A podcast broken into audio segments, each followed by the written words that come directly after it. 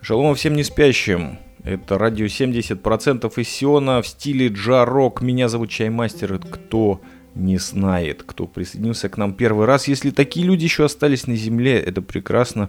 Рад вас приветствовать еще раз. Шалома. И мне, наверное, где-то очень-очень вот распирает от радости открывать этот осенний демисезон или какой он там по счету. Я уже не помню. Перестал считать сайты, на которых бродил наш подкаст. И записываю этот выпуск после довольно-таки длительного перерыва, периода праздников, Нового года, шалашей и еще одного, о котором сегодня как раз-таки пойдет речь.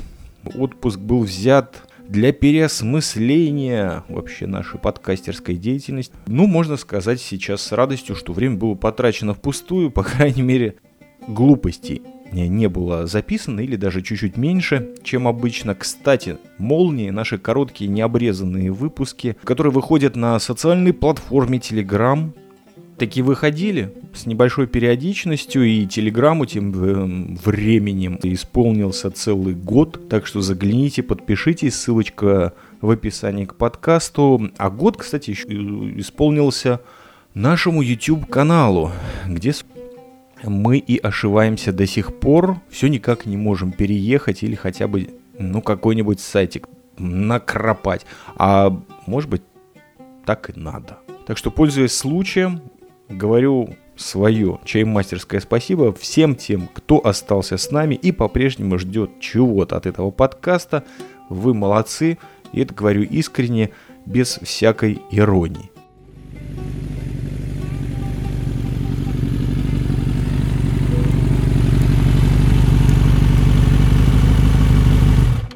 Чтобы не затягивать, у меня, знаете, есть такая давняя мечта все еще записать короткие выпуски, а не вот эти программные подкасты или как раньше их называл американский формат на 40, на 50 минут, хотя сейчас, по-моему, только он и давлеет. Понятно почему. Перейду на тему сегодняшнюю. Это судный день. Не беспокойтесь, я их э, пережил ровным счетом 23, и в Израиле, как не во всем оставшемся мире, судный день это не конец, а наоборот даже своеобразный праздник, и это просто некий переход на новую жизнь, на чистый лист, который можно осуществить раз в год. Этот праздник происходит между Новым годом, Роша Шана и праздником шалашей Суккот. В общем-то, уже покаяться нужно вот этот период от э, Нового года до судного дня, который на иврите называется Йом-Кипур, и я вот спустя сколько там, 12 лет или 13 лет подкастинга решил э, все-таки записать о нем выпуск, потому что лично для меня Йом-Кипур, он особенный в первую очередь, потому что это первый осознанный еврейский праздник, и во многом даже панковский, что, наверное, меня в тот момент первый, в 1900 94 году и подкупила праздник, когда можно быть против всех и вся, ну, на тот момент, в том числе и против себя, конечно, потому что сопровождается Йом-Кипур сухим постом, то есть не пьем и не вкушаем ничего абсолютно в течение ну, 25, 24 или 26 часов, там в зависимости от обстоятельств, ну или там погодных условий, или как часы переведут. И снова попытаясь перейти сразу к делу, как это все начиналось. Итак, 1994 год, я проживаю в интернате в одном из э, крайне социалистических, одновременно с этим тайно капиталистических кибуцов на берегу Средиземного моря.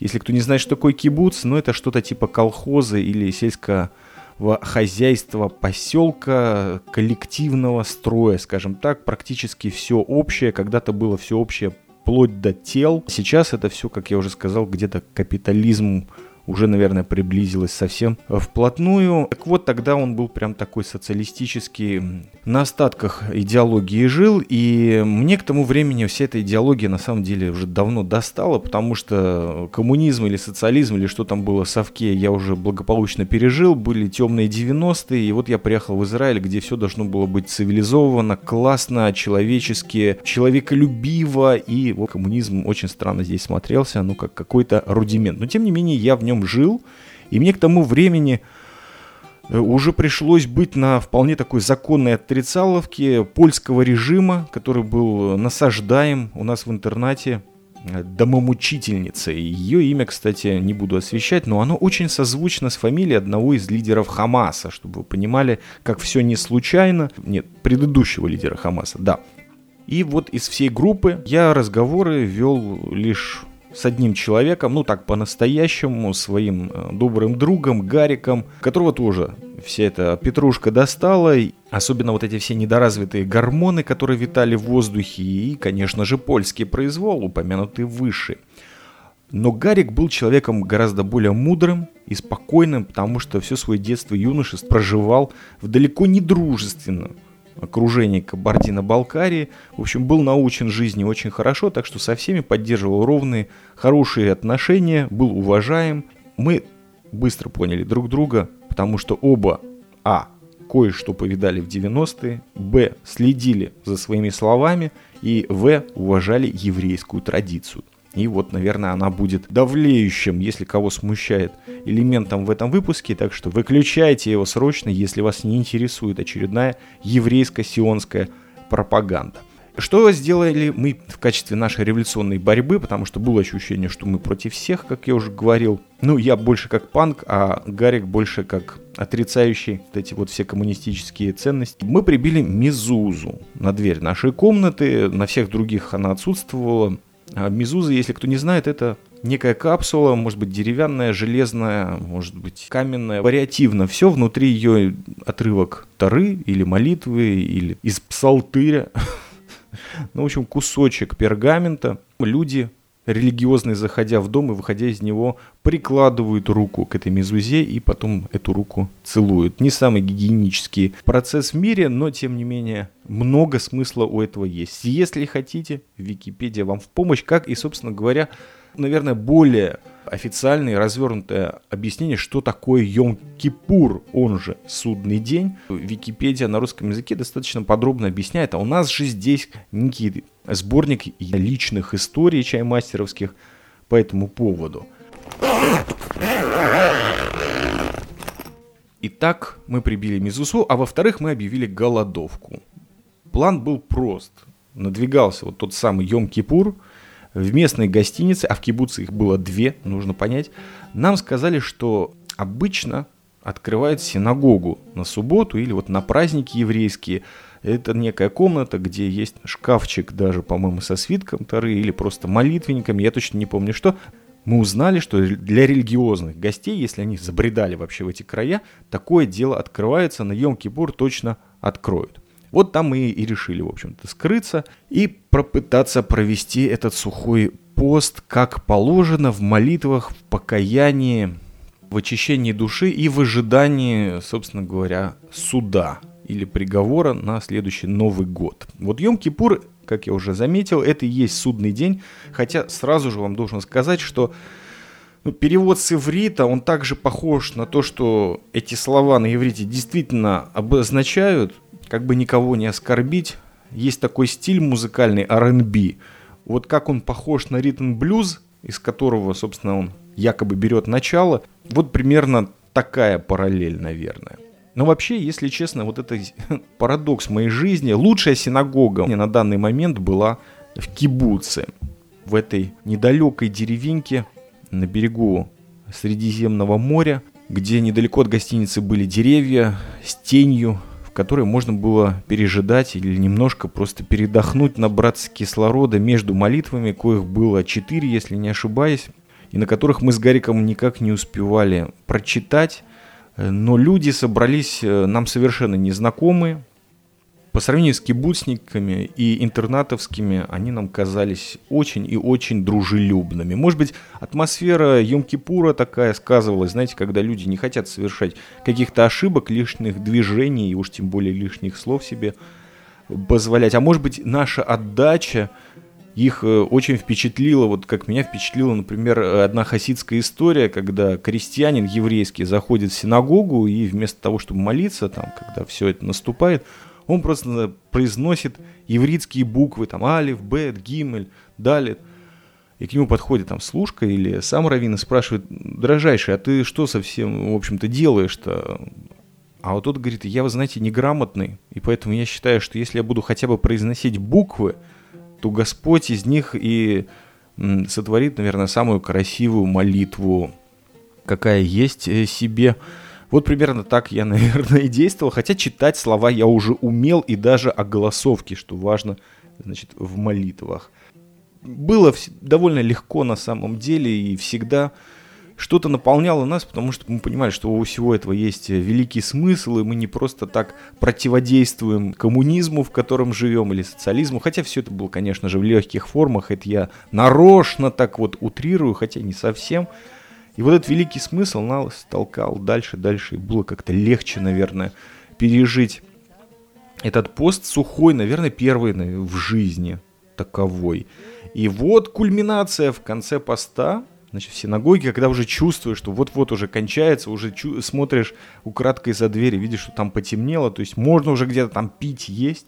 В синагогу приперлось несколько кибуцников, причем самое интересное, среди них было несколько наших даже ровесников, сабров, ну то есть э, рожденных в Израиле и, в общем-то, учившихся с нами в одной кибуцной школе.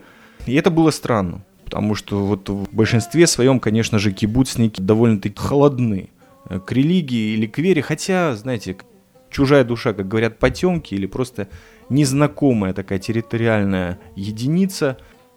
Просто, чтобы вы понимали, какое-то время назад, вот когда я приехал, вот эти 90-е в кибуце, принято было, например, делать что-либо подобное, что любой духовный смысл, э, наверное, в голове кибуцного ребенка отрицал. Есть такой обряд конфирмации.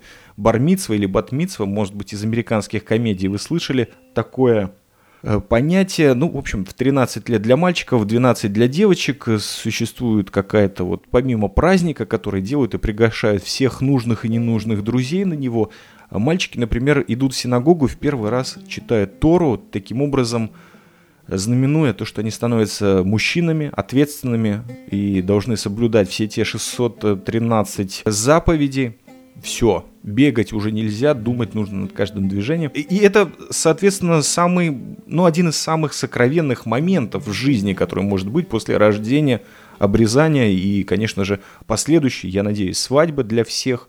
Становление личности – это очень важный момент, и он сугубо личный, мне кажется. Так вот, в кибуце собирали всех мальчиков, допустим, и девочек, которым исполнилось 13-12 лет, в одну кучу, ну, я не знаю, в лучшем случае, наверное, проверяли, что всем исполнилось уже 13, и перед каким-то дворцом культуры или клубом, или маленькой комнаткой культуры, смотря на валовый доход годовой того самого кибуца, устраивали им некий праздник или что-то там говорили старики, вот примерно в такой вот манере проводилась бармитсва и батмитсва коллективно.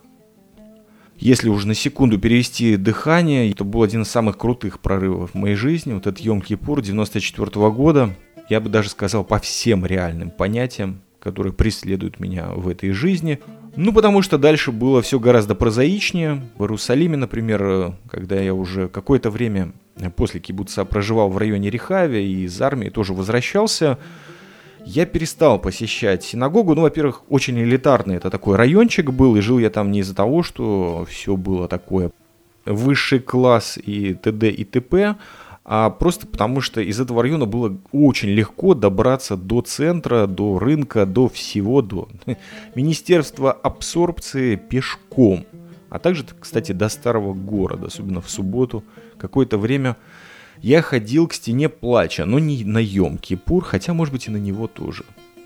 Сейчас вот что-то такое в голове поднимается. В ближайшую синагогу я не ходил именно по этой причине. Туда типы такого государственного уровня ходили, ну прям реально, которых по телеку показывали. На тот момент единственный, кроме ой, иммигрантской радиостанции, поставщик новостей в наш дом – меня жутко стремало туда ходить и приближаться к ним. Вообще старался всегда держаться подальше от знати. И до сих пор, мне кажется, это мне удается, хотя сейчас это работает против меня конкретно. В армии я практически ничего не помню, э, потому что, скорее всего, только спал и охранял, ну еще ел иногда. Но надо заметить, что я выучил э, на тот момент э, всю книжку агитации по поводу страшной войны судного дня в 70-х годах, которая случилась в Израиле и была очень тяжелая, огромное количество погибших. Каждый год я участвовал в лекции на эту тему. И, соответственно, предмет затвердил, вот, по-моему, до сих пор. И также в голову приходит случай с одним инспектором кашрута, потому что на больших базах эм, в израильской армии обороны есть э, должность вполне себе такая ответственная. Равин – это обычный офицер. Я встречал офицера в звании майора. Равин-майор, вот так. И он, конечно, был ответственный за все-все те дела, которые имеют отношение к еврейству и к характеру армии обороны Израиля, хотя не только евреи там служат, как вы понимаете. В последнее время все больше и больше других людей тоже становится. Ну и слава богу, надеюсь, что они за это все плюшки, полагающиеся им, получают. Так вот, надо отметить, что в армии обороны Израиля действует замечательный закон кашрута, то есть вот чистоты пищи, приготовления ее. И за этим, конечно же, следит по большому счету раввин, а также, ну, естественно, за содержание синагоги и т.д. Ну и, в общем-то, он как э, нормальный такой военный чиновник, иногда ответственный не только за данную базу, а еще и за маленькие окружающие, которые себе вот просто по ведомости военной не могут пос, э, позволить статуса равина, вот только пару дней в неделю или, может быть, в месяц приезжает он нам что-то проверяет, ну, его на этот момент, в общем-то, заменяет на большой базе как раз-таки инспектор кашрута. В нашем случае русскоговорящий дядя, такой с бородой, нормальный ортодокс. Вот как раз э, какой-то Йом-Кипур, я был на базе, мне приходит список, я вижу его имя. Ну, то есть список тех людей, которые вот полтора дня должны охранять, потому что база начинает пустеть на этот праздник великий и святой я не понимаю, что я вижу, потому что как-то вот странно мне религиозный человек, который молитвы на самом деле на Йом-Кипур, они довольно-таки я знаю, что есть люди, которым это очень легко дается, чисто физиологически, психологически, т.д. и т.п., но вообще это очень много времени в синагоге, это очень много чтения, ну и вообще, собственно говоря, никто получать удовольствие в этот день не должен ни от чего.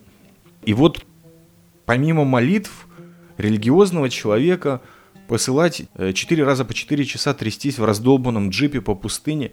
Я не знаю, что это было. И объяснения я, кстати, не получил. Хотя вот действительно любопытство взыграло. Я подошел, ну, аккуратно спросил, как так получилось. Отдавала, судя по вот этой всей военной кухне, там же прапоры себя как-то распределяет между собой эти смены, отдавало, что чувака хотели просто наказать, наверное, чем-то или просто на зло, грубо говоря. Осталось это э, загадкой.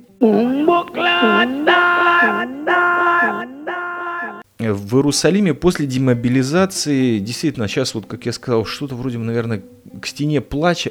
Я ненавижу это название, потому что это нифига не стена плача, и даже не восточная стена храма, и совершенно по другой причине это место свято. Но я ходил туда, видел все записочки, видел вот этот стон или плач, как говорят люди, не понимающие, что происходит. Но я, честно говоря, не помню, потому что был я студентом и, и голодал за правду в течение нескольких лет, так что в отношении там не есть и не пить, этот Йом-Кипур был, наверное, ну, в какой-то мере выходным, потому что я, например, не пил чай, который и так у меня хлестал уже из всех ушей, и меньше звуков от машин было на улице, и это одна из в прошлом очень э, ну, характерных черт этого дня. Если, допустим, сирена с скорой помощи где-то издалека ехала, ее слышно было чуть ли не через пол центра. Насколько было тихо, вот эта тишина в Йом-Кипур, она, конечно, когда-то была очень и очень характерной, сейчас, наверное, меньше. Дальше был Мехмаш, в котором я провел, если правильно помню, два года. И первый год я поехал в Ригу к бабушке. И там провел Йом-Кипур, об этом позже. А во второй раз я уже охранял деревню, то есть вот ездил на джипе с мигалкой вместо друза, которого обычно там десятками лет приглашали это делать, ну, не еврей, чтобы все могли соблюдать праздник. Есть в этом большая логика, с которой я, в общем-то, согласен, но э, мне сделали предложение, и я от него не отказался. Хотя было довольно-таки сложновато часов 18 водить. Можно было, конечно, отдохнуть немножко. Тяжелее всего было уже ночью, ближе там к утру. Но, по крайней мере, я не тревожил покой жителей поселка, как иногда это делают израильские солдаты. Я не знаю, почему они это делают. Иногда им вдруг вот супер надо заехать в деревню, которая закрыта, и они знают, что там соблюдают субботу или праздник. Вот нужно им заехать и распугать всех людей и детей своим хаммером. Вот этого не случилось, даже можно сказать наоборот, все прошло нормально. Никто не пострадал, никто через забор не проник. Плюс еще такой интересный момент. Сами думаете, к добру это или хороший ли это знак. Можно порассуждать по этому поводу в комментах. У моего бразера Нисима где-то в 11 часов, то есть уже после молитвы, уже после того, как все вернулись домой, начал рождаться сын. И сел религиозный человек в машину, аккуратно поместив туда жену, уже э, схватки, все дела, и полетел в Иерусалим, в ближайшую больницу. А я как раз в это время стоял у ворот, мирно, чтобы никого мигалкой не раздражать, и был рад сразу же открыть эти ворота. Тоже такое происшествие посреди ночи помню. Три раза Йом-Кипур заставал меня за границей. Еще одна страница истории. Первый раз, э, если не ошибаюсь, в Риге, где все было очень аккуратно, приятно. И после этого, мне кажется, я синагогу больше в своей жизни не посещал. Ну, я имею в виду на предмет молитв не только на Йом-Кипура, а вообще. В Риге самое сложное было, конечно, втолковать бабушке, что нет, я есть не буду, пить я тоже не буду, и нет, я не умру, и даже совсем чуть-чуть, и не понюхать, и все, и и вот когда это удалось, почитал на ночь немножко из святой книги, а в полдень на следующий день я поперся через весь город в старую рижскую синагогу пешком, естественно. Немного опоздал на начало молитвы, удалось посмотреть вообще синагогу, это, по-моему, первый или второй раз, когда я вообще туда зашел, потому что первый, я помню, пришел, она была закрыта, а меня вот, особенно когда я приехал из Израиля, начали интересовать вот все еврейские памятники.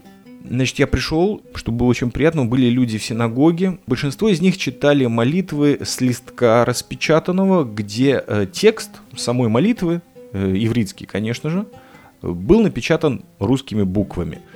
Я встал как-то сбоку, еле нашел молитвенник и, и встал рядом с человеком, который тоже книжку в руках держал, и поэтому я понял сразу, что и кипа у него была израильская, скажем так, ермолка, да, простите.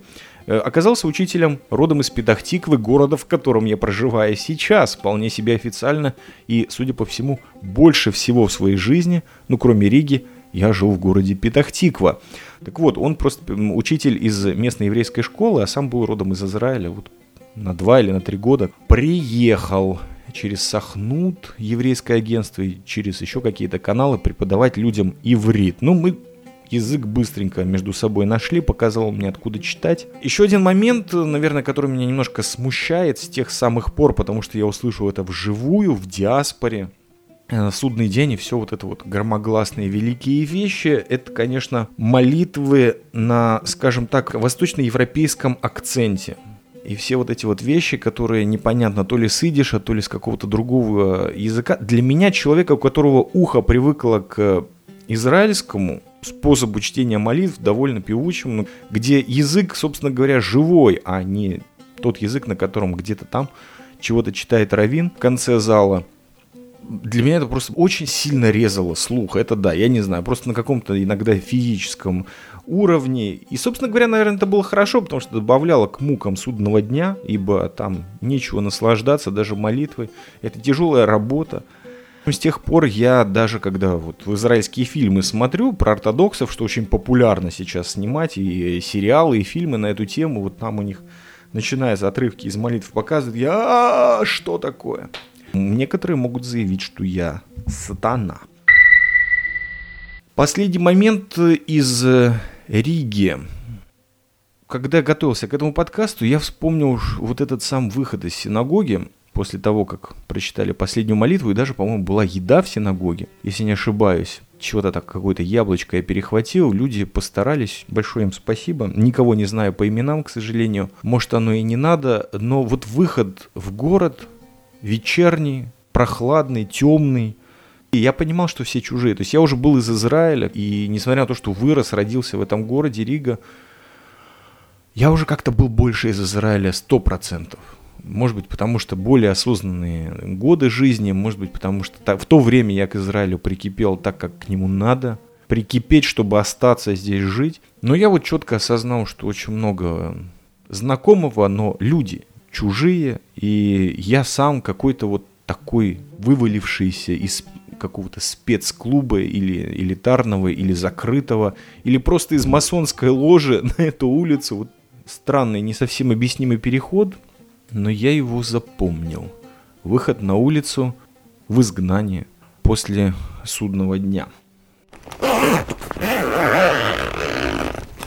Но это все было ерундой по сравнению с тем, что ожидало меня в Праге. Это последний случай из э, рассказов «Судный день», «Йом-Кипур» за границей. И это часть очень большой истории, подкаста, который я все никак не запишу. Это моя поездка на католическую свадьбу в Литву, в глубинку, место Аникшчай. И это был самый главный евротрип моей жизни на данный момент. Каким-то чудом я попал в Прагу, потому что это была перевалочная станция до Вильнюса, столицы Литвы. Остановка номер один на моей карте, где мне предстояло понять, что, как туда дальше добираться, наверное, через Польшу, скорее всего, или через Белоруссию. В общем, пока, это, пока я не приехал в Прагу, это не было понятно. Интернет был довольно слабенький, в моей жизни тогда не присутствовал. В общем, все нужно было приезжать и на месте выяснять. Ну, я купил билет на поезд, потому что на автобус не получилось. Он отправился только через несколько дней. Я бы тогда на свадьбу не успел, а я там должен был фотографировать. Так что я был с рюкзачком. И вот это был канун судного дня. Купив билет, я понял, что есть отличная возможность провести хотя бы часть этого святого дня, послушать молитву Кольни Дрей в одной из э, по-моему, старейших, если не самой старой синагоги Европы. В Праге легко найти, она в самом центре, все они знают. И, естественно, когда я уже начал приближаться, был вечер, увидел людей в белом и тапочках, которые вот очень, так сказать, гордо и со смыслом шли к входу в ерболках. Я бодро ринулся за ними до самой точки с охраной, которая меня так аккуратно развернула и направила к кассе.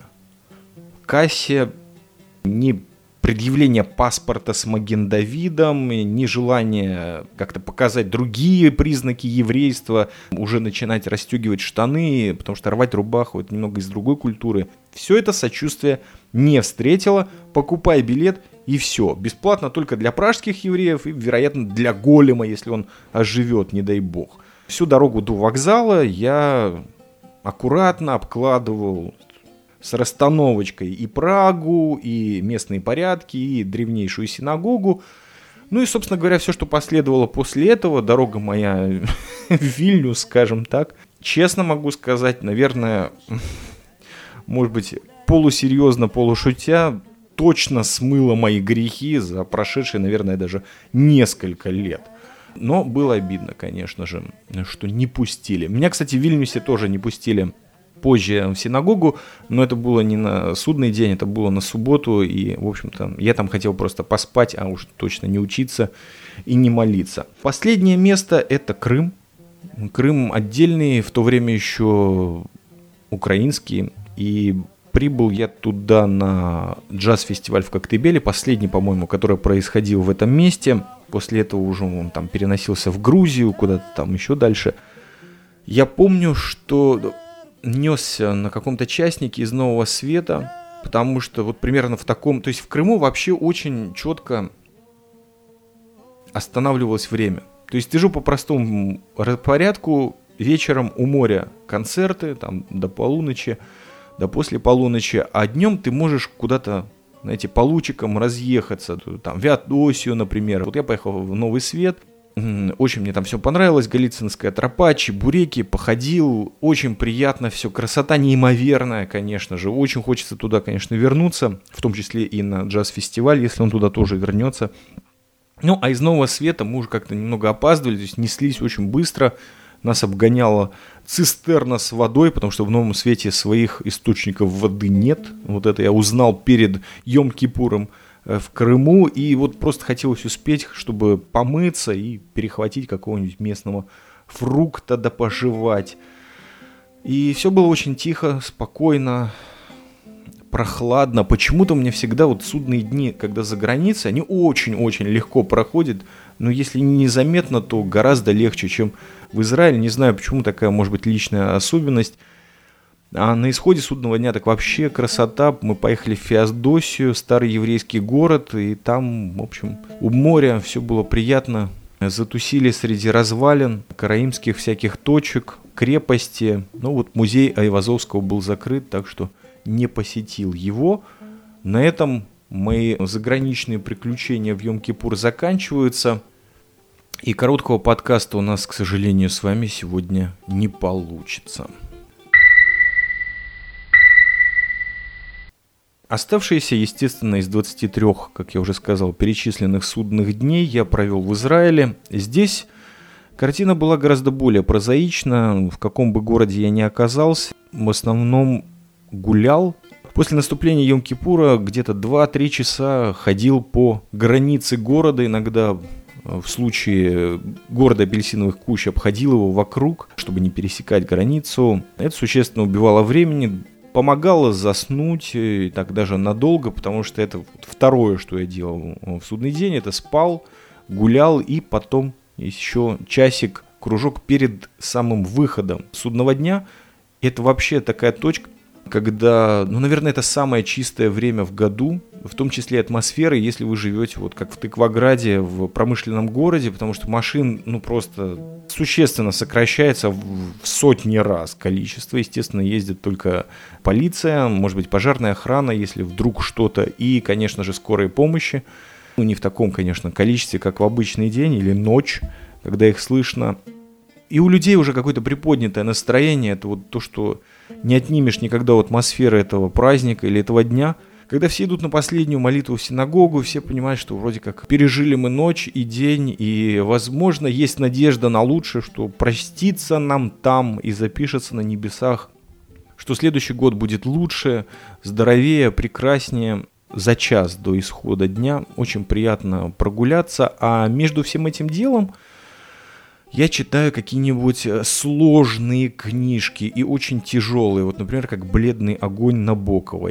Кстати, вышел тут новый Пелевин, «Гора Фудзи» или что-то такое подобное, но его я на Йом-Кипур не читаю. Мне кажется, это было бы вот как раз-таки, ну, неправильно. Хотя, прочитав эту Фудзи, я понял, что, ну, где-то можно было бы, наверное. Вообще, конечно, Пелевина читать, это я вот так чисто на полях замечу, это все равно, что болеть за северо-лондонскую футбольную команду Тоттенхэм или Шпоры. Вот красота есть и в игре Шпор, и совершенная глубина, конечно, красота у Пелевина в его текстах, в его иронии, в правильном подходе жизни, который, может быть, немножко еврейскому-то не сильно подходит, но он правильный сто пудов. Но результат или катарсис в конце вообще никак не гарантирован. Но, может быть, это тоже есть какой-то свой завиток красоты. Вот, кстати, говорят, что писатель Сорокин, вот он пророк своего отечества и всего грядущего. И прям вот написал книгу, а через несколько лет это взяли и осуществили. Ну, если не буквально, то очень-очень близко к тексту. А товарищ Пелевин, в свою очередь, он бесперебойно объясняет, как вот во всем этом нужно жить и, собственно говоря, описывает. То есть делает самый точный и самый великолепный годовой репортаж по этой обстановки. Ну, как-то Сорокина я уже давно не читаю, а Пелевина, да, все-таки продолжу не читать его на судный день. В этот раз я читал «Страну сосны и оливы» Исраэля Шамира, такой вот а, автор русского происхождения из Новосибирска. Пожил он здесь, в Израиле, довольно плотно и постигал эту страну тоже очень плотно. Во многом поучаствовал в общественной жизни и в войнах. Кстати, в войне судного дня, если не ошибаюсь, он как раз-таки поучаствовал. Ну и придерживается он, я не знаю, по-моему, даже известен в России, но придерживается он таких воззрений, что ну, по крайней мере, еврейское государство или еврейское население Израиля не очень должно здесь существовать.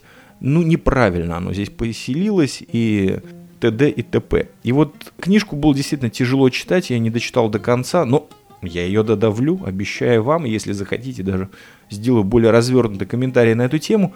Смысл в следующем. Мне кажется, что стоит знать и такую точку зрения, потому что среди вот таких вот людей мы как бы и живем здесь, в том числе и это люди, которые, в отличие от многих, которые просто воняют и рявкают, ну, довольно аргументированно, хотя сомнительно, э, все-таки выражают свою точку зрения. Я не жалею, что читал ее, хотя, да, тяжесть была, признаю, это чисто чаймастерская фигня. Это не то, что нужно делать в судный день на самом деле по э, всем канонам иудаизма. Но это делаю я по своим каким-то причинам, потому что Это существенно ну, разбавляет все такие мысли, которые посещают меня вот в гуляниях на судный день. Я, конечно, не пользуюсь велосипедом, хотя это известный день велосипедиста, когда все выходят на пустые шоссе и там делают селфи или фотографируются как-то так. Особенно это популярно в Тель-Авиве. То есть вот в Инстаграм зайдете, там Йом-Кипур, хэштег, да, и там я так стою, я это стою, я вот так на скейте, и все это в общем-то, да, выкладывается. Все это уникальность местная даже. Колорит израильский здесь такой приятненький. Вот, а я пока дома закрываюсь с книжками. Хотя эти гуляния тоже дают такие наблюдения. Может быть, люди, которые придерживаются религиозной традиции еврейской, удивятся это услышать. Но я помню еще время, когда люди со смартфонами или с телефонами не ходили в Йом-Кипур по улицам.